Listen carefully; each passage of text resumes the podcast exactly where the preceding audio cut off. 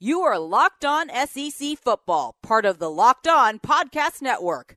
Your team every day. Welcome to your Locked On SEC Football podcast. As always, we are loaded up. A scouting spotlight looks at uh, Florida defensive end Jabari Zuniga, also LSU's Kary Vincent, a top flight cornerback, wide receiver Anthony Schwartz as well.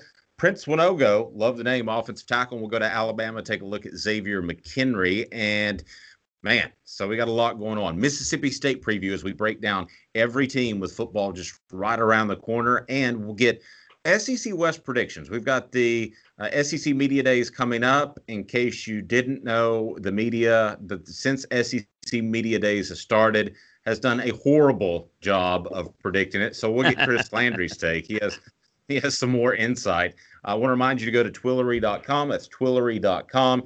Use the promo code locked on for $25 off some fantastic shirts. You don't have to iron them. You can wear them untucked. They're really, really nice, soft. You're going to love these shirts. All right, Chris, uh, we're going to get to Mississippi State. We're going to do the scouting spotlight and the whole nine yards. But I have to turn in uh, my uh, SEC West media prediction uh, next week. And I'm, I basically feel good about number one and number seven. And then I get uh, really um, in the point where I'm arguing with myself. How do you think the SEC West will finish um, this 2019 season? Well, I think most uh, every. By the way, do, in your opinion, do you think it's do you think it's going to be a unanimous Alabama pick, or will they always? Is there always? Because I'm not familiar with it as much. Is there always one like you know outlander that just will outsider that would just pick somebody else for the heck of it? There, without calling out certain colleagues, uh, um, I don't believe you're supposed to be a homer in the media, but there are some that are. Um, so let's just say when Alabama was horrible, Alabama was always picked to win the West, even when they weren't going to. The other team that uh, happens to have a, a, bunch of homers is uh, Kentucky basketball. Um, they could have years where they were in the toilet, and uh, there would be somebody that would predict they were going to win the SEC. Uh, since Alabama is in the catbird seat, I don't know that we'll see anybody, but it's rarely unanimous. So I'm sure there'll be an LSU in there, maybe an A and M by somebody that wants to say, "Hey, I told you so." Right. Uh, that's possible, but logically, I don't see how you can go against Alabama, frankly. Yeah, yeah. I mean, it's going to be overwhelming. I'm just curious to see if it'll be unanimous. And yeah, we might see somebody that just wants to stand out and say, yeah, you know, Alabama's on the decline. LSU's going to get in or A&M. But no, I listen. I uh, definitely it's Alabama for me. I don't see any scenario. The fact that they're, in my opinion, head and shoulders above everybody else in the West. I think they've got the most favorable schedule. So I think everything is falling in place. Um, I would go and, and, and listen. It is always very difficult. That's why it's wrong so much because how they look now will look different as the season. I would go with LSU too, if for no other reason that it could come down to LSU A and M, and that game is at LSU this year. I would maybe give them a nod. Um, I guess I would I would go with A and M three, but I don't know what to do with Auburn, to be honest with you. I could see Auburn finishing two, three, or four, and it'll probably come down to quarterback play. I'd put them four now because I would trust the incumbents at LSU and A&M at those positions a little bit better than I would Auburn at this point. But I'd put Auburn's defense up against anybody's in this league. And but they have a difficult schedule as well they, in addition to having to play Alabama and to play everybody else in the West, of course, they got to play their crossover game. They got to play Georgia every year. Whereas if you're, you know, A&M has to, um, LSU does not this year. Uh, Auburn's got to play them every year. So Auburn's got a difficult schedule, and it's usually, you know, they usually have it to to where they, you know, one year they play them all on the road, and one year they play them all at home, and you know, this is the year that they get Georgia at home and Alabama at home. Uh, so maybe things will work out. So I'll go Alabama, LSU, A&M, Auburn. Then, then I think it's pretty easy. I think uh, at that, I think you'd put Mississippi State And I think Ole Miss and Arkansas bring up the rear. And I you could make a case. I'll tell you this. Arkansas folks, they were really looking forward to that game, the the September 7th game at Ole Miss. I think they think that's that's their chance to to get that first conference win for Chad Morris, and they, they feel like their chances are pretty good. They feel like it's their best chance to win a conference game, and, and they're right, and, and, maybe the only one that they'll win. I, I do expect they might surprise somebody, um, but that game could very well decide who's six and who's seven. But I'd give Ole Miss maybe a tad of an edge right now. I don't know what the over under for Auburn is in terms of wins. I would I would hazard a guess at eight and a half, but I think either one would be a a bad bet, frankly, because they are so unpredictable. I could see, you know, the wheels coming off. I could see uh, Gus Malzahn having success if the quarterback plays good, like you mentioned. So uh, I think that would be in all of sports, uh, for entertainment purposes only, the worst bet you could place. Uh, they're over and under, no matter what it is. Yeah, you think about it. Who has been the most up and down team in the conference. It's been Jekyll Hyde Auburn. I mean, th- think about this. The guy that's done the best job in the league going up against Nick Saban is Gus Malzahn. Yet has been, I mean, they're competing for a national championship, and then you know they're they're you know struggling to go to a decent bowl. It's been, you know, um, a lot. Now, I, a lot's going to set the tone against Oregon. It's going to be out of conference. Um, but look, I, I could absolutely see them going to A&M and competing and maybe winning Mississippi State, Florida. You, you know, but I could see them losing a game that that might shock us. I mean, would anybody be shocked if they're in that down spiral that you're talking about them getting shocked by at Arkansas? You know, I mean, uh, then you got Georgia. I don't see Auburn beating Georgia or Alabama. But a couple of years ago, I didn't see them beating Alabama, and uh, that was you know Alabama had a bunch of injuries and Auburn beat them. Look, the the kick six game. I mean, I still look at it and say, God, that was a much better Alabama team. And man, Florida State, no way they would have beaten Alabama in the championship game. But Auburn got it once. So Auburn has a way of winning sometimes against a better Alabama team, and they usually do it in Jordan Hare. So they get him again, again. So you're right. I, I, I listen. I'm not surprised if they're two, and I'm not surprised if they're fifth.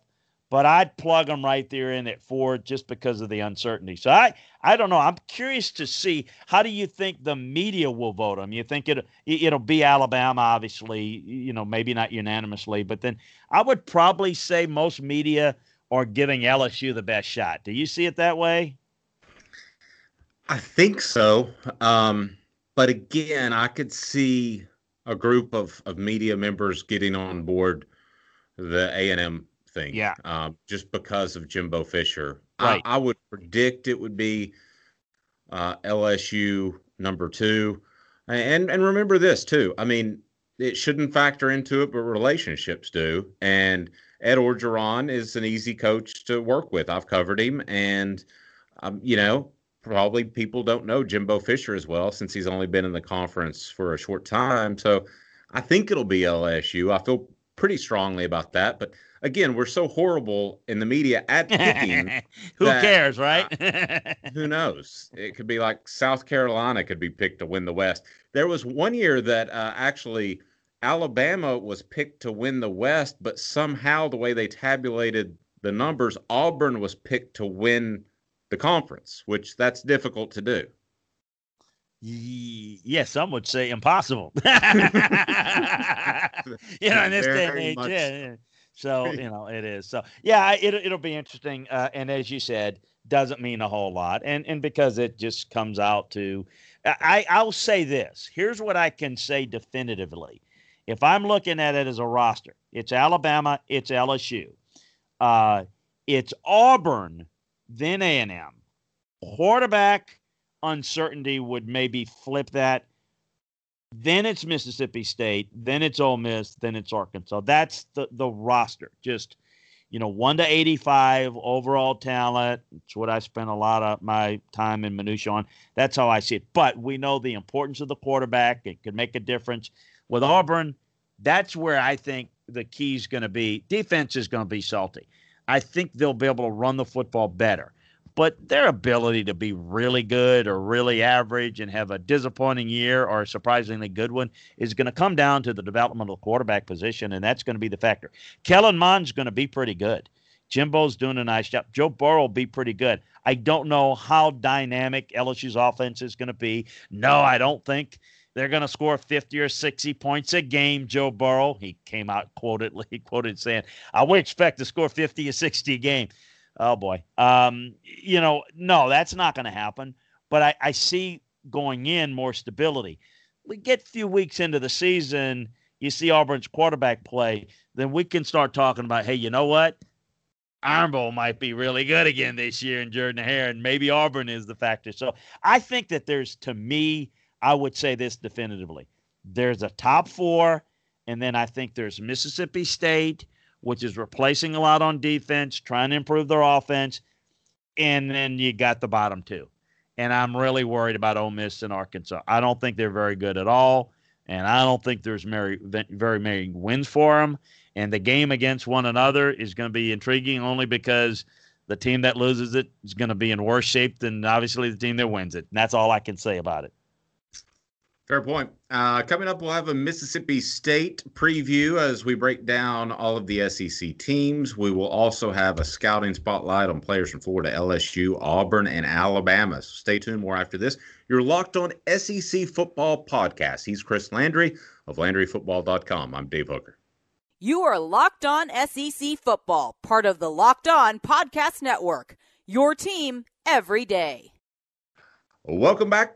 You're locked on SEC Football Podcast. We've got a scouting spotlight as we're going to break down some of the big names in the SEC. Don't forget to go to Twillory.com. Use a locked on promo code to get $25 off fantastic shirts. You don't have to iron them, they're super comfortable. They're awesome.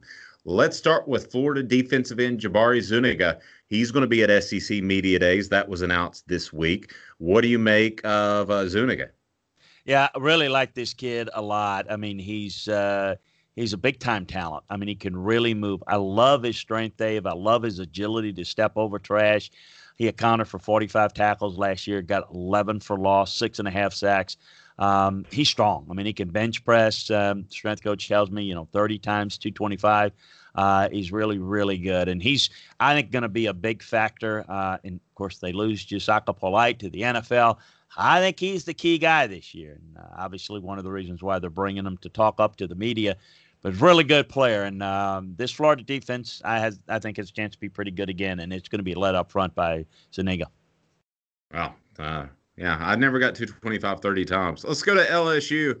Uh, Kary Vincent. but uh, 20 though, I remember when you got to 20 that time. Yeah, I was impressed. I, I think I think four at, at my best. Um, uh, LSU's uh, Kary Vincent at uh, cornerback. You talked a lot about the defensive backs there. They have that tradition. Does he fall in line? He does. You know, he's not doesn't get enough credit in what I think is an uber talented. You hear that hanging around you? I'm picking up these words. Uber talented secondary that LSU has. Grant Delpit's great, and you know we know what what LSU's secondary traditionally has been. This guy doesn't get enough credit. They are he is really really good. Um, you know, Kristian Fulton is outstanding, but um, I, you know, Stingley is going to come in as a true freshman and pray probably start uh, Derek Stingley Jr. But Kary Vincent is another long, fast guy that can cover. And what this does, and what they've been able to do for a long time, and Corey Raymond does a good job. He was there when I was coaching at LSU. He's now coaching LSU secondary. They teach them well, but they get up and they pressure with their long strength and long arms and the ability to jam it, and then they can turn and run with these guys. And it allows them to really hunt up front. I mean, they could do a lot of different things with their stunts and pressure packages. LSU defense is going to be salty, and the secondary is going to be the big reason why for them. And it's going to really allow some showcase players up front to really have a lot of success. And I, I was doing some research on this guy, uh, Auburn wide receiver Anthony Schwartz, and – Uh, there's a headline on YouTube: fastest player in college football. Can he claim that title? Well, uh, he may be. I don't know. We'd have to get him on a race. You know, they had a goofy 40 yard dash. Didn't you hear about that? The 40 yard dash contest in the NFL and um, done recently. Uh, Ted Ginn was behind it. Marquise Goodwin ended up winning the deal. Anyway, maybe we ought to have that for colleges, but you know the whole you know pay for play and all that stuff probably prevented that. Uh, I Anthony would. I think he would be in the mix. Listen, he set the high school record for 100 meter dash guy. Um, you know he's he's you know the guy that uh, John Ross who came out of um, a couple of years ago drafted by the Bengals. It, it, reminds me a little bit of him in terms of his speed. He's he can go. So fastest in the country, I don't know. He's fast, um, but he's got the ability to make a lot of plays. I think in their offense, um, he's not a very good route runner, but I think they can work him in the short passing game. I think they can work him. Obviously, if they get that running game going, that downhill power run, and they get people paced and you know, getting that vertical guy, you know, how they like to get those big guys that can run, go vertical, and you got to overload the box with nine guys, and maybe you get a guy playing outside technique and they run a post, and, you know, I, I could see Schwartz making some big time plays. Now, he only picked up like 12 yards after the catch last year. He doesn't know how to really make people miss. He doesn't have great juke speed. He's not a great change of direction guy, but you hit it. He's fast. He's really fast. And uh, I think it's gonna gonna be interesting to see how he develops as a route runner because I like this kid and I think he can be a big play threat for the Tigers this year. Let's uh, uh, stay on the Plains. Uh, offensive tackle Prince Wanogho. I hope I handled yes. that. Yes. Um, you know, I want to talk about him. Like this kid a lot. This guy's really athletic, and I like the way he's kind of trimmed his body down this offseason. He looks really good. He's going to line up at left tackle, and he's going to be the bell cow guy that's going to – kind of lead this offensive line a little bit. Driscoll on the other side, and Harrell and Horton on the inside, and Kim at center. They they've got, I think, a chance to be a pretty good offensive line this year. It needs to be really good for them, but um, Wanogho is is really a good looking player that I think is ready to take the next step. And as a senior, his pro pro future depends upon it. Well, and and like LSU, Alabama also has a fantastic recent history of producing defensive backs, and Xavier McKinney looks to be another one uh, in that trend. You know, one guy leaves and goes to the NFL, and you know it's really good, celebrated. They're excited about him, and the next guy is even better. That's how I see it. Deionte Thompson's pretty good player. Um, drafted 139th overall last year. Uh, gonna have a really good pro career. I'm telling you, Xavier McKinney is a better player. He is really good coming downhill and defending the run. And boy, is he really nifty in pass coverage. Um, I thought he did a great job as one of the top three in the country at forcing incompletions last year. Um, the rich get richer. There's no question about it. Um, Xavier Mc, uh, McKinney is, to me, in a group of safeties. Think about the safeties we talked about Grant Delpit that are outstanding. J.R. Reed of Georgia. Um, just those two in and of itself. I, I'd line those guys up in the NFL today and be proud of it. And I'm not so sure that Xavier McKinney isn't as good as both of them. There are three of them that I think could line up today and be really good players. I haven't gotten to Demarcus Acy of Missouri or Nigel Warrior of Tennessee or Daniel Thomas at Auburn or guys like that that that I think can play and play in multiple spots. Um, I think I think the they've got three elite safeties in this league, and McKinney's one of them. Coming up, we will preview Mississippi State as your Locked On SEC Football podcast rolls on. He's Chris Landry. I'm Dave Hooker. More after this. You are Locked On SEC Football, part of the Locked On Podcast Network. Your team every day. Welcome back. It is your Locked On SEC Football podcast. We talked about the uh, where we think the SEC West will finish. Of course, Alabama uh, number one, and then it gets uh, pretty muddled after that.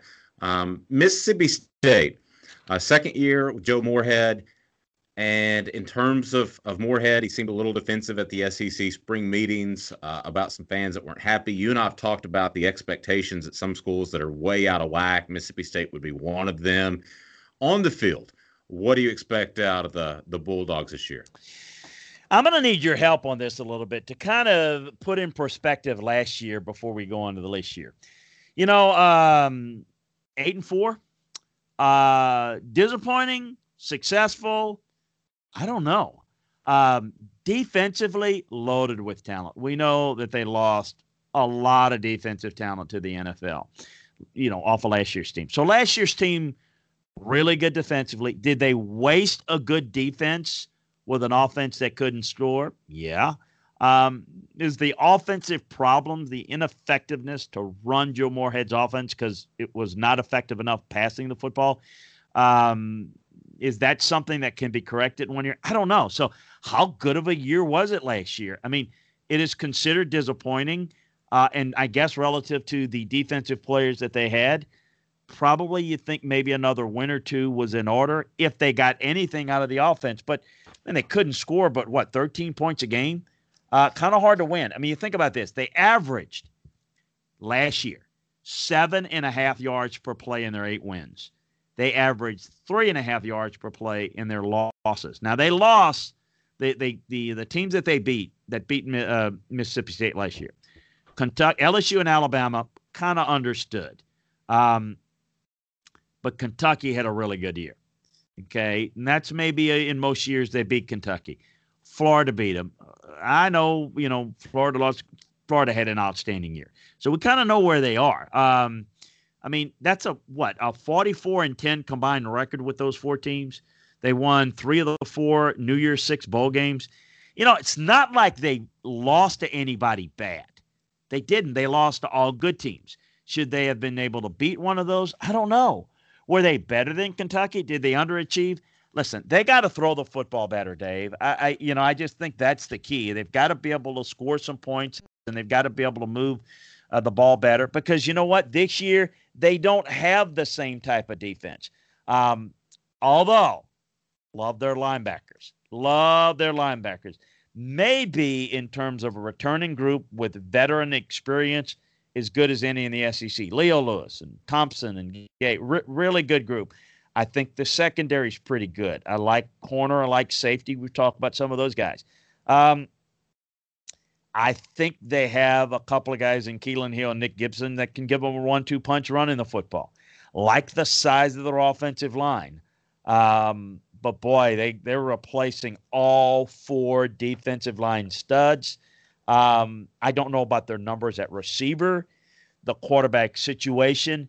So where's the improvement of the passing game is going to come? I mean, listen, their defense gave up 13.2 points a game last year, Dave. Dave, that that wins you a lot of games. I mean, you score 14 points, you'll win most of their games they played. They couldn't hold their defense couldn't hold some of those teams to that level, and that's how they lost those four. It's as simple as that. The program is in good shape. Joe Moorhead's a good coach. He's a different type of coach than Dan Mullen. The Mississippi State folks are going to have to get a grip of themselves of what he is if he can't make that passing game get better, then that's that's where I would say, whoa, that's your strength, that's your bailiwick, and you've got to a get the personnel in to do it, and you've got to execute that. I think that they're going to do some things. Bob Shoop, uh, obviously, defensively coming back is going to help. They're going to do some things aggressively to have to get pressure. But Dave, I, I don't see the dominance of defense like they did last year and I think the offense is going to have to be better. But uh, you know, I've had people tell me, even coaches say, "Boy, they missed the boat last year." Okay, you correct me if I'm wrong. They missed the boat, but where? Did they did they miss the boat against LSU, Alabama, Florida, or Kentucky? I, I don't know. I mean, maybe Kentucky. Kentucky fans would say we had a generational year. All right, so maybe you're supposed to beat Kentucky last year for Mississippi State. That's one. I don't know that I would say that I expected them to beat Florida or LSU or Alabama. I, I don't know. I I kind of contradict myself, and and I too say, you know what, could have gotten more out of that team. But you know what it comes down to to me, I thought they were going to get more out of that offense The defense was great. The defense looked like they were going to compete for the national playoffs, but the offense couldn't score 14 points a game. I mean, that was the big issue. So this year, let's take a look at their schedule, Dave, and walk through with me. I mean, uh, where where the wins are. Look, they, they open up three straight non-conference game. Uh, Louisiana Lafayette in the Superdome, get a win there. Beat Southern Miss, get a win there. Go to Kansas State, get a win there. Open up SEC play against Kentucky. Maybe, maybe they rebound there. Let's kind of skip ahead a little, skip down a little bit. LSU at home. Mm, LSU's more talented. At A&M, that's a tough game to win. Alabama, uh, let's move on. Um, Arkansas should win that game. Abilene Christian, of course. Ole Miss, they should. All right, so there's seven wins. So there again, at Auburn, at Tennessee, how are those games going to go? That's probably going to determine how many more games other than seven that they win. Do they stay at seven, or do they go to nine, or they right back at eight, or you know, do they pull an upset over LSU, A and M, or Alabama? How how do you see it? I I would think they would uh, probably um, you know, it depends with Auburn how their season's going. Mm-hmm. Uh, I the really 28th, think both of the 28th. So we'll see where the quarterback situation at Auburn's developed for for both. But on September 28th is when that game's played. Yep, and um, you know, I would like to see uh, Tennessee a bit. I guess I'm copping out a little bit. I think both of those are coin flip games. Yes, and, my, my point. Uh, I could see them losing both. I could see them winning both. I could see them splitting them. At this point, I would say that they would probably uh, beat Auburn um, and probably beat Tennessee. If you made me pick as of June the 11th, I would say they win both of those games, but I don't feel really confident about it. And those are question marks. I agree with you. I got to miss question marks. Both of those games are on the road. So, folks, that's your eighth and ninth wins this year. If Mississippi State has no bumps, they beat Kentucky at home. They they beat Ole Miss in the Egg Bowl. Um, they don't stub their toe against Kansas State or Southern Miss. It, it shouldn't happen. Um, so that's that's nine wins. Okay, if as Dave said, all right, they split those two. They're at eight. Again, that's the only two games that you put question marks by. Because I got to tell you, though, from where I sit, that's a pretty big win if they're able to beat LSU in Starkville, go to A&M and win. And I think we all know that beating Alabama anywhere, but in Starkville in this case, that, that's that's huge upset. So again, I, I wonder. I, sometimes I hear they get frustrated. Oh well, yeah, I expect. And you, and you sit there and listen to these people, and everybody's going to win eight or nine games. They're not. It's not possible, mathematically possible. I, I just think that's that's an honest look at where they are, and I think the Auburn Tennessee games are the swing ones. And listen, we could see them win those two and lose those or lose those two. And some of the wins, they might have a couple of wins that go the other way, and maybe there's a loss that goes to a win. But I, I, I seven to nine is what I'm thinking. But I'm thinking more like eight. I'm with you. I'm thinking right there in the middle. That is your Locked On SEC Football podcast. Don't forget to give us a review on Facebook. And if you have a question for us, you can tweet to Landry Football at Landry Football, or you can tweet to at the Dave Hooker, and we will answer your question on the next podcast. So, want to see those reviews, and uh, please follow no matter what you use Apple, Stitcher, TuneIn, whatever it may be, Google Play. Uh, follow and subscribe. We would appreciate that. He is Chris Landry of LandryFootball.com. I'm Dave Hooker. We'll talk to you tomorrow. Have a fantastic day, everyone.